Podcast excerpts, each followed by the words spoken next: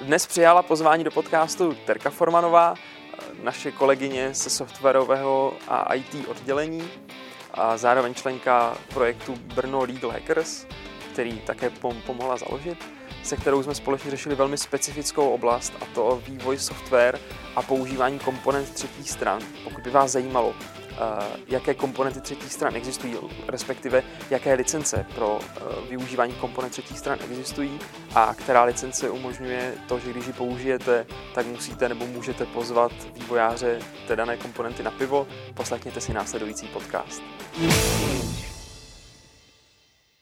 Terry, já tě tady vítám po dlouhé době zase. Eh, ty už jsi tady byla párkrát za náma, povídala si už o ochranných známkách. Vlastně teď především párkrát, ty jsi tady byla jednou, že jo? Ano, přesně tak, Takže jenom jednou. Ahoj Terry, vítám tě. Děkuji, Jirko. A my jsme teď pojeli ty podcasty tak trošičku specifičtěji, budeme se měřovat na konkrétní témata a dneska jsme si vybrali takové poměrně zajímavé téma i pro mě, protože se v něm úplně nevyznám a ty jsi největší odborník na toto téma. A budeme se bavit teda o využívání komponent třetích stran při vývoji software. Mm-hmm. A začnu, začnu rovnou, zeptám se na první otázku. Mohla bys nám vysvětlit, co to jsou vůbec ty komponenty třetích stran? Určitě, Jirko.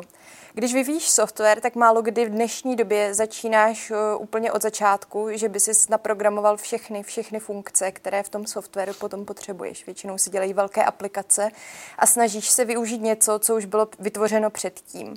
A to jsou právě ty komponenty. Takže vlastně software, který vyvinul někdo jiný, a nějakým způsobem ho zpřístupnil ostatním lidem, aby, aby, na, aby ho mohli použít v těch svých uh, nových dalších softwarech. Dělá se to různými způsoby, uh, jsou různé možnosti, časté jsou třeba um, takzvané knihovny, to jsou vlastně balíčky nějakých funkcionalit, které už jsou jako předprogramované a přes uh, aplikační rozhraní je lze propojit uh, k tomu vyvíjenému software. Takže nemusíš každou funkci vlastně vyvíjet od začátku.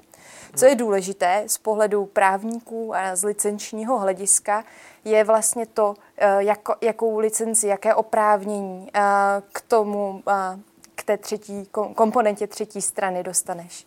Mm-hmm. Uh, ono se strašně takové jako technické téma, že ono jako asi bychom dostali hejt, kdybychom tedy zacházeli do toho, jak vůbec funguje vývoj software s těmito komponenty. Ale zkusme se měřit na tu právní otázku, a na co si mám teda dát pozor, když jsem vývojář mm-hmm. a vyvíjím a používám komponenty třetích stran jo. z právního pohledu.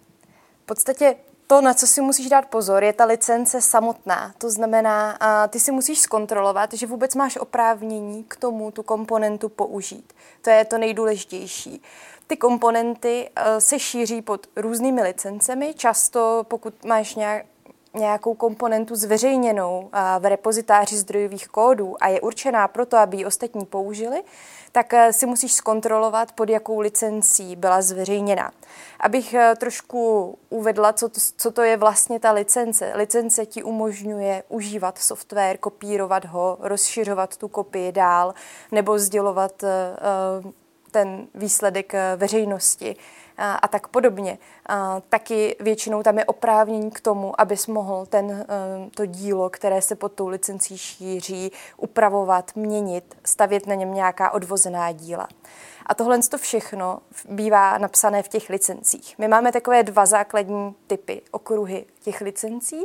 Jedny jsou proprietární licence, eh, kdy vlastně ten, kdo eh, autor anebo nebo jeho zaměstnavatel, případně softwarová společnost, pro kterou ten software někdo vyvinul, chce co nejvíce ten software chránit a e, zakazuje těm svým uživatelům a, užívání ve širší míře, než je naprosto nezbytné k tomu, aby mohli a, využívat funkcionality toho softwaru tak, jak je opravdu potřebují. Takže jim zakazují a, upravovat ten software, měnit ho, dělat, propojovat ho s nějakým jiným softwarem, stavět na něm nějaká odvozená díla. A nejenom, že to zakazují, ale oni ani nedají tomu, tomu uživateli to, co k tomu potřebuje nejvíce, a to je zdrojový kód. Zdrojový kód je vlastně forma vyjádření počítačového programu, nebo říkáme mu teda software i no, úplně stejně, i když z právního hlediska tam může být více prvků než jenom ty počítačové programy. A um, k tomu, abys mohl uh, provést uh, úpravu, tak právě potřebuješ ten zdrojový kód k tomu, aby to bylo snadné. Pak je ještě strojový kód nebo objektový kód, na základě kterého dokáže ten počítačový program přečíst procesor a potom vykonat nějaké instrukce. A tohle je forma která se většinou šíří, pokud máš ten proprietární software pod proprietární licencí. Takhle to dáš tomu zákazníkovi, eh, aby právě nemohl zasahovat do té podoby toho software. Takže si, ty si ten zdrojový kód chráníš co nejvíce, zakazuješ, aby ho někdo dekompiloval, aby se z něj zpětnou analýzou snažil eh, vydolat ten zdrojový kód a nějakým způsobem pak pracovat s výsledkem, který by zase mohl upravovat. Ale kromě toho uh, se v, minulém uh, tisíciletí uh, zvedla velká vlna nevole vůči tady tomu přístupu a programátoři vytvořili komunitu, která chce ten zdrojový kód sdílet s ostatními, která chce, aby studovali ten, ty programy a, a mohli je měnit, upravovat, stavět na nich další odvozená díla a zároveň je používat jako ty komponenty třetích osob ve svých vlastních dílech, aby si ušetřili tu práci s tím vývojem. A právě v té době um, vznikly různé přístupy, různé druhy uh, licencí, pod kterými se vlastně ta díla zveřejňují. Takže tehdy třeba bylo něco na CDčku, uh, šířilo se to nějakým způsobem dál, nebo na disketě možná ještě, a byly nějaké podmínky, za kterých se to mohlo použít. A ty podmínky, které dneska se v těch licencích, které jsou takhle veřejně přístupné, objevují, se liší nebo odlišujeme je podle toho, jestli tam je takzvaná copyleftová doložka. Nevím, jestli jsi o tom už někdy slyšel. já jsem to slyšel akorát párkrát od tebe, že jsi řekla někde copyleft a já jsem do, do nějaké doby znal pouze copyright. A si říkal, OK, tak to bude jako akorát nalevo. To je výborný point, protože vlastně copyright má C uh, na tu správnou stranu, jak ho normálně píšeme, a copyleft je na druhou stranu. Takže copyright je C doprava, copyleft je C doleva. Snadno zapamatovatelné. Tak a možná ještě, nevím, jestli jsem dost řekla, že tady tohle hnutí uh, se jmenovalo vlastně uh, Free a Open Source Software. Nejdřív byl Free Software, to všechno uh, vycházelo z myšlenek Richarda Stallmana, který právě tu kopyleftovou doložku vymyslel a vytvořil uh, Free Software Foundation, uh, která jakoby uh, zhromažďovala seznamy tady těchto svobodných free licencí. Ještě bych k tomu možná řekla, že ty free licence neznamenají, že ten software se šíří nutně zadarmo. Je to opravdu free ve smyslu svobody. To znamená, že ti, kdo dostanou uh, dílo pod tady tou licencí, tak můžou vidět ten zdrojový kód, můžou ho upravovat, můžou s ním nějakým způsobem pracovat. Uh-huh. Takže to je ta svoboda.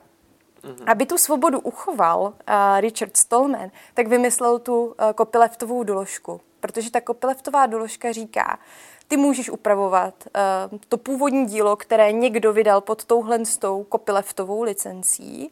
Můžeš na něm stavět nějaká odvozená díla uh, nebo třeba i propojovat s nějakými dalšími díly ale ten výsledek, co z toho vytvoříš, musíš dále šířit pod tou samou copyleftovou licencí. Hmm. Takže ten copyleft vlastně zajistí, že se tam udrží ta svoboda a buď tomu říkáme ošklivě z pohledu toho proprietárního virální licence, kdy vlastně ta copyleftová doložka se šíří jako virus na ty další, a nebo tomu říkáme hezky, že je to reciproční, takže ty někomu uh, něco dáváš dál, protože si použil zase něco od někoho, takže to taky, takovým způsobem vlastně vracíš. Mm-hmm. Já jenom, abych si v tom udělal trošku jasno. Uh, je to spoustu, spoustu informací. My máme teda nějaké open sourceové licence, mm-hmm. které používáme a ty open sourceové licence se potom dále dělí na právě třeba ty copyleftové, mm-hmm. které se můžou šířit jako ten virus například. A kromě toho existují ještě nějaké druhy těch open sourceových licencí? Jasně. Ty copyleftové, uh, máme dva druhy těch copyleftových, takzvaně silně copyleftové a slabě copyleftové. Pak bych je asi rozebrala, ale ještě ti řeknu rovnou ten třetí druh, těm se říká permisivní, z toho důvodu, že toho dovolují nejvíce takže tam máš uh, nejméně podmínek. Neznamená to, že by tam nebyly podmínky žádné, které musíš jako dodržet, ale nejsou takové, že by tě nutili používat pořád tu licenci uh, původního díla, které si nějakým způsobem použil a upravil nebo, nebo na, něj, na něm něco vybudoval. Možná teď k těm slabě a silně kopyleftovým. Jak už jsem mluvila o Richardovi Stolmanovi, uh, on napsal GNU, rodinku licencí. Uh, GNU GPL je ta nejdůležitější z nich a pak je tam GNU LGPL, Lesser GPL, která vlastně má trošku, je trošku odlišná od té nejsilnější kopyleftové GNU GPL. Oni mají různé verze, ale ten princip je pořád stejný.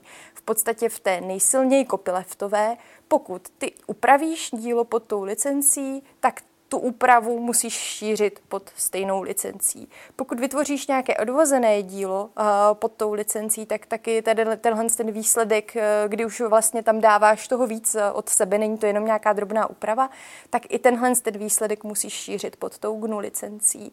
A um, taky se to vztahuje i na ty knihovny, jak jsem zmiňovala na začátku.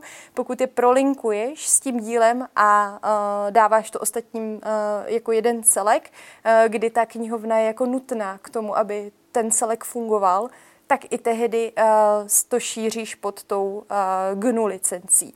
Takže ona ti jakoby ovlivní celý ten software. To v podstatě vylučuje jednu věc a to ty nemůžeš uh, začít šířit ten software pod proprietární licencí. Jak už jsem říkala na začátku, proprietární licence jsou ty, kde si chráníme zdrojový kód, a open sourceové a ty free licence jsou takové, kde ten zdrojový kód je žádoucí ke sdílení. To, a, a tedy tahle ta licence GNU právě vyžaduje sdílení toho zdrojového kódu. Ty musíš dát zdrojový kód uh, k celému tomu dílu, t- jako k tomu celku, takže i když připojíš uh, knihovnu pod GNU licencí, tak musíš i k tomu zbytku, s čím jsi to propojil, dát ten zdrojový kód.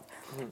A to v podstatě eh, je vynucování té svobody anebo zajišťování teda uh, toho recipročního přístupu, že to bude i nadále, zůstane svobodným softwarem. Takže pokud to chápu správně, když budu vývojář a použiju komponentu třetí strany, kde je právě ta nastagnu licence, tak mám povinnost, dejme tomu, zveřejnit celý ten zdrojový kód, který jsem napsal. Teoreticky. Ano, když to propojíš eh, s, to, s tím původním dílem, které bylo mm-hmm. pod tou GNU licencí. Mm-hmm. A teďka pojďme na ty slabě kopyleftové. A ty se používají pro knihovny, a kdy máš nějaký jako balíček těch funkcionalit, který už je předprogramovaný, má plně nějakou funkci a ty to potřebuješ propojit s nějakou svojí aplikací, kterou jsi vytvořil, ale ty nechceš, aby ta aplikace, aby se jí stalo to, co u té GNU licence.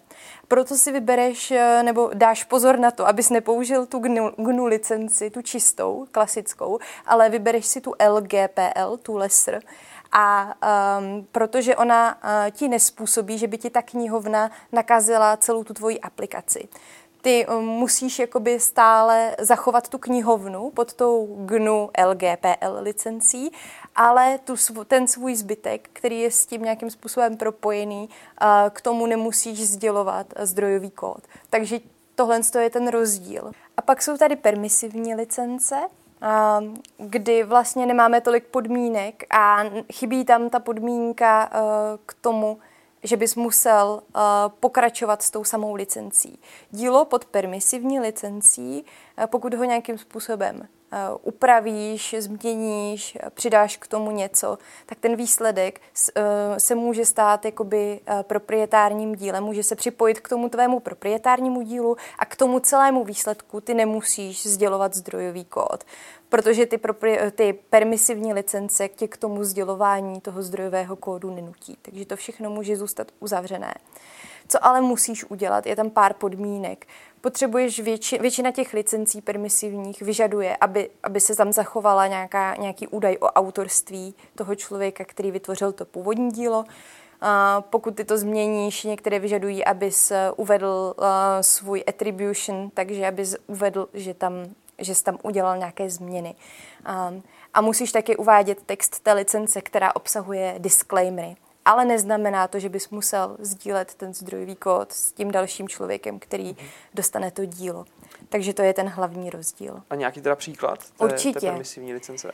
Máme tady třeba úplně nejpoužívanější je asi MIT licence, Massachusetts Institute of Technologies, a potom BSD a ta má různé formy, Berkeley Software Distribution licence.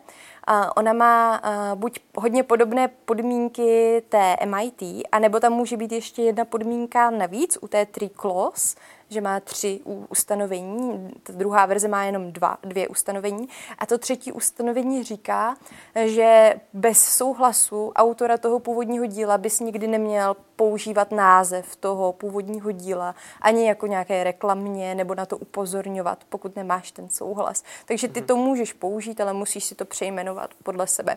Jasně. Jsou pak ale ještě další licence, které mají čím dál tím méně těch podmínek. Takže existují i licence, kde prostě není skoro ani žádná podmínka, nebo kdy vlastně to je jako natolik open source, že prostě si s tím můžu dělat, co chci? Jo, víceméně. Jedna se jmenuje Unlicense, která je docela zvláštní, protože říká, že je to dílo, které mm, dáváš, které používáš, takže to původní dílo, když použiješ tu licenci pro tady tohle, tak eh, ten autor říká, že je to v public domain, takže že je to vlastně volné dílo, které není chráněno autorským právem. To jako pro česká díla úplně neuděláme, protože autorský zákon nám zakazuje se těch autorských práv vzdát. My toho prostě nedosáhneme. Ale řekněme, že tady ta jedna část té licence, která říká, že je to v public domain, neplatí, ale ten zbytek je tam docela jasně popsaný, co všechno s tím můžeš dělat a nemusíš jako citovat uh, toho autora. Takže tady tyhle ten zbytek těch ustanovení je normálně jako platný, mm. takže se nemusí uh, posluchači bát tady tuhle tu licenci použít. A pak máme ještě takové legrační licence. Uh, jedna, nebo moje nejoblíbenější asi je Do what the fuck you want, license. Tak a má a... tomu monetizaci, než už. nám to YouTube nikdy nezaplatí. Tahle ta licence říká přesně to, co jsem říkala, že si můžeš dělat úplně, co chceš. Úplně. Ne, nebudeme to překládat doslovně, zůstaneme jenom u toho, že si můžeme dělat, co chceme. Ano, ale cituju tu licenci. a ještě jedna taková dobrá licence, která vlastně nemá žádné podmínky, nemusíš tam sdělovat žádné disclaimery. Ta říká, že uh, jako musíte uvést eh, ten textík té licence a po, v tom dalším díle a pokud eh, se vám bude to dílo líbit a hodit a považujete ho eh, za to, že to stálo za to, tak pokud se se mnou jako autorem někdy v budoucnu setkáte, tak mě můžete pozvat na pivo. A Jirko, já si myslím, že bychom pod touhle licencí měli zveřejnit tenhle podcast. A nedáme to jako povinnost. To by bylo lepší. Potká. Nebudeme zase tak permisivní. OK, to je, to je fajn. Tady máš nějaký přehled, kolik vůbec takovýchhle druhů licencí existuje? Je jich strašně moc.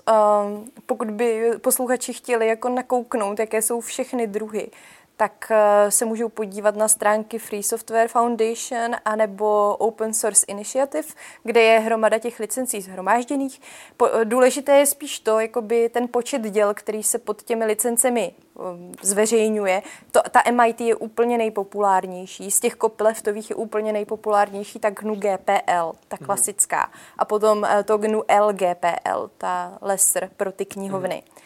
A pak je uh, ta BSD, jak jsem zmiňovala, ta je taky populární. Hodně je populární ISC, která je hodně podobná té MIT licenci. Uh, I s tou VTF jsem se setkala. uh, Apache license je poměrně dost používaná. Ta ještě řeší víc do detailu třeba um, z, patent, patenty, aby, aby se z těch eh, open sourceových děl nestávala díla, která podléhají nějakým výlučným právům vlastníka nějakého patentu. Mm-hmm. To řeší i ostatně GNU licence, to se tam projevuje častěji. No a to, to celé mě vlastně vede k otázce, když jsem vývojář, kde, kde já tyhle informace zjistím, pod jakou licencí se ten daný komponent v podstatě může používat. Mm-hmm. To je celkem jasný. Vždycky to vlastně ta licence je taková jako veřejná nabídka pro ostatní, kterou můžou přijmout. A vždycky to dílo samo obsahuje, když obsahuje tu copyright notice, a tak tam licence by měla být přiložená. Pokud si vybereš pro svoje dílo, co jsi vytvořil, nějakou licenci open sourceovou, tak tam buď dáš teda mm, textový soubor, ve které je ta licence uh, uvedená, a ještě v tom repozitáři, kromě tady tohohle, bývá uh, nějaká jako sekce, kde je ta licence uvedená taky. Takže tady takovým způsobem se k tomu dostaneš. Když by se ti náhodou stalo, že jsi našel něco na internetu někde a můžeš to, pou, jako, je to tam prostě a neříká to vůbec nic, není tam k tomu napsané nic, tak to bych moc nedoporučovala používat, protože v okamžiku, kdy tam není licence, která ti říká, že to můžeš kopírovat, rozšiřovat, upravovat a dělat s tím vlastně, co chceš za určitých těch podmínek, tak ty tady to oprávnění nemáš a tím pádem by nebylo rozumné něco takového používat. A nebo pokud je tam teda aspoň uveden autor a není tam žádná licence napsaná, tak je, je možnost určitě kontaktovat přímo toho autora a zeptat se ho, co s tím teda vlastně můžeš dělat a jestli bys to mohl použít tak, jak ty chceš. Mm-hmm. Teď jsme si to probrali poměrně jako důkladně, jak vůbec funguje to označování těch licencí. Pojďme se přesunout do té těžké právničiny a to, co asi by byl dotaz každého vývojáře, co se stane, když to poruším, tu licenci. Co se stane, když uh, v podstatě s tou komponentou udělám něco, co ta licence nepředpokládá, nebo co mi neumožňuje. Co se stane potom? Některé ty licence, třeba ty GNU, to i přímo říkají, a že v podstatě v okamžiku, kdy porušíš tu licenci, tak eh, to dílo, které pod ním bylo licencováno, používáš neoprávněně. A zrovna GNU licence je dost specifická, protože ona ti dává nějaký čas k nápravě, kdy můžeš tady to porušení napravit. To znamená, že když máš sdělit zdrojový kód k nějakému dílu, tak ho prostě sdělíš a tím, tím se to jako zhojí, tady tenhle ten problém. No když to ale neuděláš, tak jsi to používal neoprávněně a ten autor toho původního díla a v podstatě může se ozvat a e, chtít po tobě svoje, svoje nároky, protože ty používáš jeho dílo neoprávněně. Z pravidla ty nároky autorskoprávní jsou takové, že můžeš chtít, aby to dílo přestal užívat, a, a můžeš chtít třeba nějaké bezdůvodné obohacení, náhradu škody. Ale to, to, že to přestane používat, jako to může představovat docela velký problém. Mm-hmm. A děje se to v praxi? Že se ozývají ti vývojáři? Jasně. Já jsem se dívala před eh, naším podcastem ještě eh, na nějaké údaje o tom, kolik třeba lidí eh, se soudilo kvůli GNU GPL licenci. A v Německu to bylo jednu dobu velmi populární. Jeden vývojář Linuxového jádra, jméno úplně přesně si nevybavuju, ale ten se soudil asi tak desetkrát a pokaždé to vyhrál. Takže německé soudy vlastně potvrdili, že GNU licence a ta kopyleftová doložka jsou platné a že um, jakoby to, že uh, se začne dílo používat tím, že ho prostě použiju, že tímhle s tím způsobem přistoupím na tu licenci, je taky naprosto v pořádku. Mm-hmm. Pokud to teda chápu správně, když uh, už teda dojde k vyvinutí nějakého software, nějakého díla, uh, kde byla použita komponenta třetí strany, která nebyla použita v souladu s tou licencí, tak jedinou možností nápravy je teda buď to postupovat podle toho, co je napsáno v textu té licence, to znamená nějakým způsobem to třeba napravit, eh, odstranit ty chyby, anebo to prostě použí, přestat používat, což je asi nejčastější nárok toho, toho autora. Eh, Přesně Jiným tak. způsobem to asi napravit prostě nepůjde. No, jako mm, jiným způsobem moc ne, buď se přizpůsobíš podmínkám té licence, hmm. anebo, anebo to používat nebudeš. Jako tam hmm. žádná třetí varianta mě hmm. moc nenapadá. No a tohle je vlastně to, kam, kam mířím je, uh, častokrát vývojáři vyvíjí software pro nějakého objednatele, pro nějakou, nějakou další osobu a on třeba vůbec ani nemusí vědět, že co, co ten vývojář používá za komponenty během, během toho vývoje může za to být odpovědný ten, ten objednatel, kdo si ten software objedná, za to, že v podstatě v tom jsou komponenty, které on oni vůbec nevěděl a najednou prostě přijde nějaký vývojář, co vyvinul tu komponentu a řekne, hele, tady objednateli prostě máš, uh, máš tady moji prostě, máš moji část, já jsem ti k tomu nedal oprávnění, nebo nesplňuje to ty podmínky, může za to být odpovědný ten objednatel. No, je to problém, jako může, protože on je ten, kdo nakonec to dílo užívá a pokud ho užívá v rozporu s těma podmínkama té licence, tu licenci moc nezajímá, jako měl by s ní být seznámen, a, ale když nebyl, tak ten jako nárok toho autora tím není o nic menší. A v podstatě Uh, asi bych doporučila, pokud je to permisivní licence a ten objednatel něco takhle porušuje, tak uh, by měl jako napravit uh, ty nedostatky. Tam to většinou fakt není problém. Uvede tam jméno těch autorů, že tam použil tuhle licenci, uvede tam její textík s tím disclaimerem a je v podstatě v pohodě. A problém je, když by uh, šlo o nějakou uh, open sourceovou licenci nebo free licenci, která má tu copyleftovou doložku a ten objednatel potřebuje třeba to dílo distribuovat dál, to znamená rozšiřovat jeho kopie a na to se vztahuje právě ta copyleftová doložka, která vynucuje sdělení toho zdrojového kódu, ale on to třeba e, ten objednatel dělat nechce.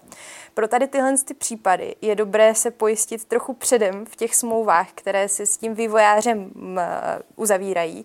Nejenom teda, že ten objednatel by mohl předem jako chtít uh, nějaký seznam těch použitých komponent uh, od toho vývojáře, aby věděl, na, co, na čem je předem. To, to doporučuju, protože mm, to dává tomu objednateli nějakou jistotu. Ale kromě toho by tam měla být ještě takzvaná indemnifikační doložka, kdy vlastně ten objednatel v případě, že někdo ho napadne, protože používá komponentu neoprávněně a on o ní ani neví, tak um, se může s tím, s tím svým náro, eh, s, s tím nárokem té druhé strany obrátit právě na toho vývojáře a chtít po něm odškodnění za to, třeba právní zastoupení, náhradu škody, kterou bude ten původní vývojář původního použitelného díla vyžadovat. A tohle je docela běžné. A kromě toho ještě pro toho objednatele by bylo výhodné, aby měl v té doložce napsáno, že ten vývojář, který pro něj pracoval, tu komponentu jako nahradí, protože kdyby, se, kdyby tam nastalo právě ten copyleft třeba a on by musel sdělovat ten zdrojový kód, tak by to stejně musel přestat používat. Takže je dobré chtít potom, um, potom vývojáři aby teda nahradil do, nějakého, do nějaké lhůty uh, tu komponentu, která se musí jako přestat užívat, protože jinak bychom museli splnit podmínky, které vůbec nechceme splňovat. Hmm. Takže to je vlastně ta moje poslední otázka mířila na to, uh, jak toto smluvně ošetřit, takže vyřešit si tam za prvé uh, indemnifikační doložku, případně nahrazení té části software. Je ještě něco, co by, na co by neměli ve smlouvě zapomenout vývojáři s tím objednatelem, kteří si vyvíjí ten software, nebo, nebo to je všechno? Toho, toho, je, toho může být spousta, protože když máš eh, smlouvu s vývojářem, tak eh, chceš určitě si předem rozmyslet, jestli budeš potřebovat zdrojové kódy, co s tím software budeš potřebovat dělat, hmm. jestli ho budeš potřebovat šířit dalším osobám, budeš k tomu potřebovat oprávnění, a jestli těm třetím osobám třeba musíš dát taky nějaké část části těch svých oprávnění, sublicenci. Mm. Takže to, to je asi na ještě samostatný podcast a možná, že už jsi to probíral i s Myslel předchozím. jsem to spíš právě ve vztahu k těm, eh, k těm, těm open sourceovým licencím. Jo. Ono se asi často jako poskytuje vůbec seznam těch komponent třetích stran, tak, které jak tam jsem říkala, bude. přesně tak. Mm-hmm. Je to je ta nejlepší věc a určitě je tam důležité zmínit tu indemnifikační doložku, právo na nahrazení těch částí a, a právě ten seznam. Ten objednatel by měl vědět, jakoby co to jeho dílo obsahuje, aby, aby si byl vědom toho, jak s tím musí nakládat. A měl by, jako v případě, že s tím bude nějakým způsobem nakládat, tak eh, potom musí zase dodržovat sám ty podmínky uh, těch děl, které jsou tam použité. Dobře, já nemám další otázek, myslím si, že to bylo vyčerpávající. Eh, Tedy moc děkuji, že jsi nám tady představila zajímavé způsoby, jak, jak licencovat komponenty třetích stran. Já se teda zapamatuju tu s tím pivem, to byla fajn.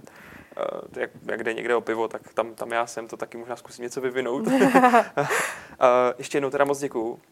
A já se s tebou zase někdy sejdu a probereme nějaké další otázky, co se týkají buď to ochranných známek, a, nebo případně se můžete podívat také na Brno Legal Hackers, kde Terka právě přednáší o tomhle tom tématu často a přednáší také o ochranných známkách. A ještě něco, co bys chtěla říct na závěr? Děkuji moc, Jirko, za pozvání. Jak už Jirka říkal, tak bych všechny posluchače chtěla pozvat, eh, ať nás lajknou na Facebooku nebo, nebo si nás přidají na LinkedInu, kde nás můžou sledovat. Občas eh, se účastníme takovýchhle podcastů, ale třeba i přednášek, eh, děláme přednášky na, na konferencích nebo pro startupy, takže to může být určitě zajímavé a pokud vás to zaujalo, tak, tak si nás přidejte, budeme rádi, když nás budete sledovat. Slovy známých youtuberů, dej, dej like, odběr, zvoneček. Děkuji moc tedy, měj se hezky. Děkuju. Ahoj. Ahoj.